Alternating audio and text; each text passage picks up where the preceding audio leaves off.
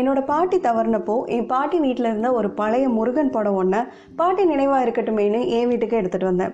அந்த புகைப்படம் என் தாத்தாவோட அம்மா எப்போவோ ஒரு முறை திருச்செந்தூர் போனப்போ வாங்கிட்டு வந்ததா என் அம்மா சொன்னாங்க. முருகன் வள்ளி தெய்வானையோடு இருக்கிற அந்த கருப்பு வெள்ளை புகைப்படம் இப்போ என் வீட்டு பூஜை அறையை அலங்கரிச்சிட்ருக்கு அந்த புகைப்படம் என் மனசுக்கு ரொம்ப நெருக்கமானதாக ஆயிடுச்சு. அதோட பழமை மாறிடக்கூடாதுன்னு மங்கி போன பழைய ஃப்ரேமை கூட நான் மாற்றலை ஏதோ ஒரு வகையில் என் வீட்டு பெரியவங்க என் கூட பயணிக்கிறதா நான் உணர்றேன். நம்ம வீட்டு பெரியவங்களோட நினைவுகளையே நம்ம இந்த அளவுக்கு சுமந்து திரியும் போது நம்ம நாட்டில் இருக்கிற பெரியவங்களோட நினைவுகளை பற்றி கொஞ்சம் பேசலாமா? வணக்கம் நான் சரண்யா. இது கேளடி கண்மணி தமிழ் பாட்காஸ்ட் நம் நாட்டை சேர்ந்த இரண்டு முக்கியமான ஆளுமைகளை நாம் நினைவு கூற வேண்டிய நாள் இன்று. மகாத்மா காந்தி அவர்களின் பிறந்த நாள் கர்ம வீரர் காமராஜர் அவர்களின் நினைவு நாள். மகாத்மா காந்தி அளவிற்கு அதிகமாக விமர்சிக்கப்பட்ட ஒரு தேச தலைவர் இங்கே கிடையாது. அதுலேயும் குறிப்பாக இளைஞர்கள் நிறைய பேர் காந்தி மீதான வெறுப்பை சுமந்து கொண்டிருப்பதை பார்க்க முடியுது. என்னுடைய கேள்வி ஒரு உதாரணத்திற்கு சொல்கிறேன் இப்போ கடவுள் இருக்கிறாருன்னு முடிவு பண்ணிட்டாலும் சரி கடவுள் இல்லைன்னு முடிவு பண்ணிட்டாலும் சரி அதோட நம்முடைய தேடல் நின்று போயிடுது. ஏன்னா நம்ம ஒரு முடிவுக்கு வந்துட்டோம்.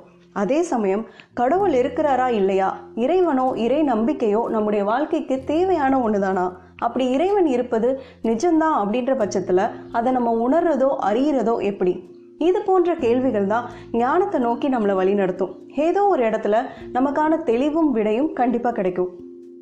அதே போல மகாத்மா காந்தியை வெறுக்கிற எத்தனை இளைஞர்களுக்கு அவரை பற்றிய எந்த கேள்வி கேட்டாலும் பதில் தெரியும்? அவருடைய தனிப்பட்ட வாழ்க்கை அரசியல் வாழ்க்கை அவரால் எடுக்கப்பட்ட நிறைய முடிவுகளுக்கு பின்னாடி இருந்த காரணங்கள் அவரோட வாழ்க்கை எதை நோக்கிய பயணமாக இருந்தது? இப்படி எல்லா தகவல்களும் தெரியுமா?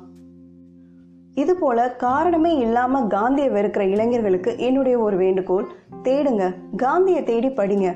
உங்களோட தேடலோட முடிவுலையும் இதே வெறுப்பில் நீங்கள் உறுதியாக இருந்தீங்கன்னா அதற்கு அப்புறமா காந்தியை புறக்கணிக்கிறதா வேண்டாமான்னு முடிவு பண்ணுங்க. அதுக்கும் முன்னாடி காந்தியை பற்றி நேரு சொன்ன வார்த்தைகள் இவை.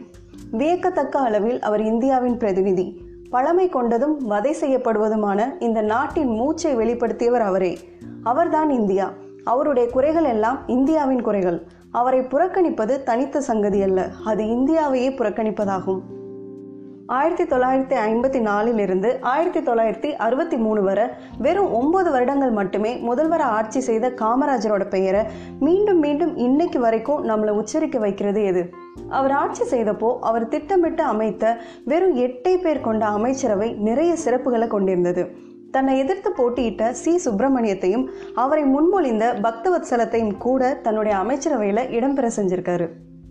இந்த அமைச்சரவையில் கவனிக்கப்பட வேண்டிய மிக சிறப்பு வாய்ந்த இன்னொரு முக்கியமான விஷயம் என்னன்னா காங்கிரஸின் அடிமட்டத்திலிருந்து வந்த ஒடுக்கப்பட்ட சமூகத்தை சேர்ந்த பி. பரமேஸ்வரன் அப்படின்றவருக்கு தன்னுடைய அமைச்சரவையில் காமராஜர் ஒதுக்கிய துறை இந்து அறநிலையத்துறை. எந்த சமூகம் கோயிலுக்குள்ள வந்தா தீட்டுன்னு சொல்லி ஒதுக்கப்பட்டதோ அதே சமூகத்தின் பிரதிநிதியை சகல மரியாதையோட கோயிலுக்குள்ள அழைக்கும் சூழலை காமராஜர் உருவாக்குனாரு. சமூகத்தில் ஒடுக்கப்பட்ட பின்தள்ளப்பட்ட மக்களின் பிரதிநிதிகள் கையில் அதிகாரம் கிடைச்சாதான் அவங்க சமூகத்துக்கான நீதி கிடைக்கும். அந்த சமூக நீதியை பெற கல்வி அவசியம்னு உணர்ந்ததால தான் எல்லா குழந்தைகளையும் பள்ளிக்கூடத்துக்கு வரவழைக்கிறதுக்காக மதிய உணவு திட்டத்தையும் காமராஜர் கொண்டு வந்தார். காந்தி தாத்தான்னு நம்ம எல்லாராலையும் அழைக்கப்படுற மகாத்மா காந்தி ஆகட்டும் அப்பச்சின்னு தன்னுடைய சொந்த கிராம மக்களால் அன்போடு அழைக்கப்படுற காமராஜர் ஆகட்டும் இவங்க இரண்டு பேரும் நமக்கு கொடுக்குற செய்தி எளிமையும் உண்மையும் தான் எளிமையா உண்மையா சமூக பணி செய்யக்கூடிய ஒருத்தருடைய பெயர் எத்தனை நூற்றாண்டுக்கு அப்புறம் கூட ஒழிக்கப்படும் அப்படின்றதுக்கு இவங்களுடைய வாழ்க்கை தான் சாட்சி. எல்லா விமர்சனத்தையும் தள்ளி வச்சுட்டு இந்த எளிமையும் உண்மையும் நம்ம வாழ்க்கையிலே நம்ம பின்பற்ற முயற்சிக்கலாமே. நன்றி. நாளை சந்திப்போம். பெண்ணாய் பிறந்ததில் பெருமிதம் கொள்வோம்.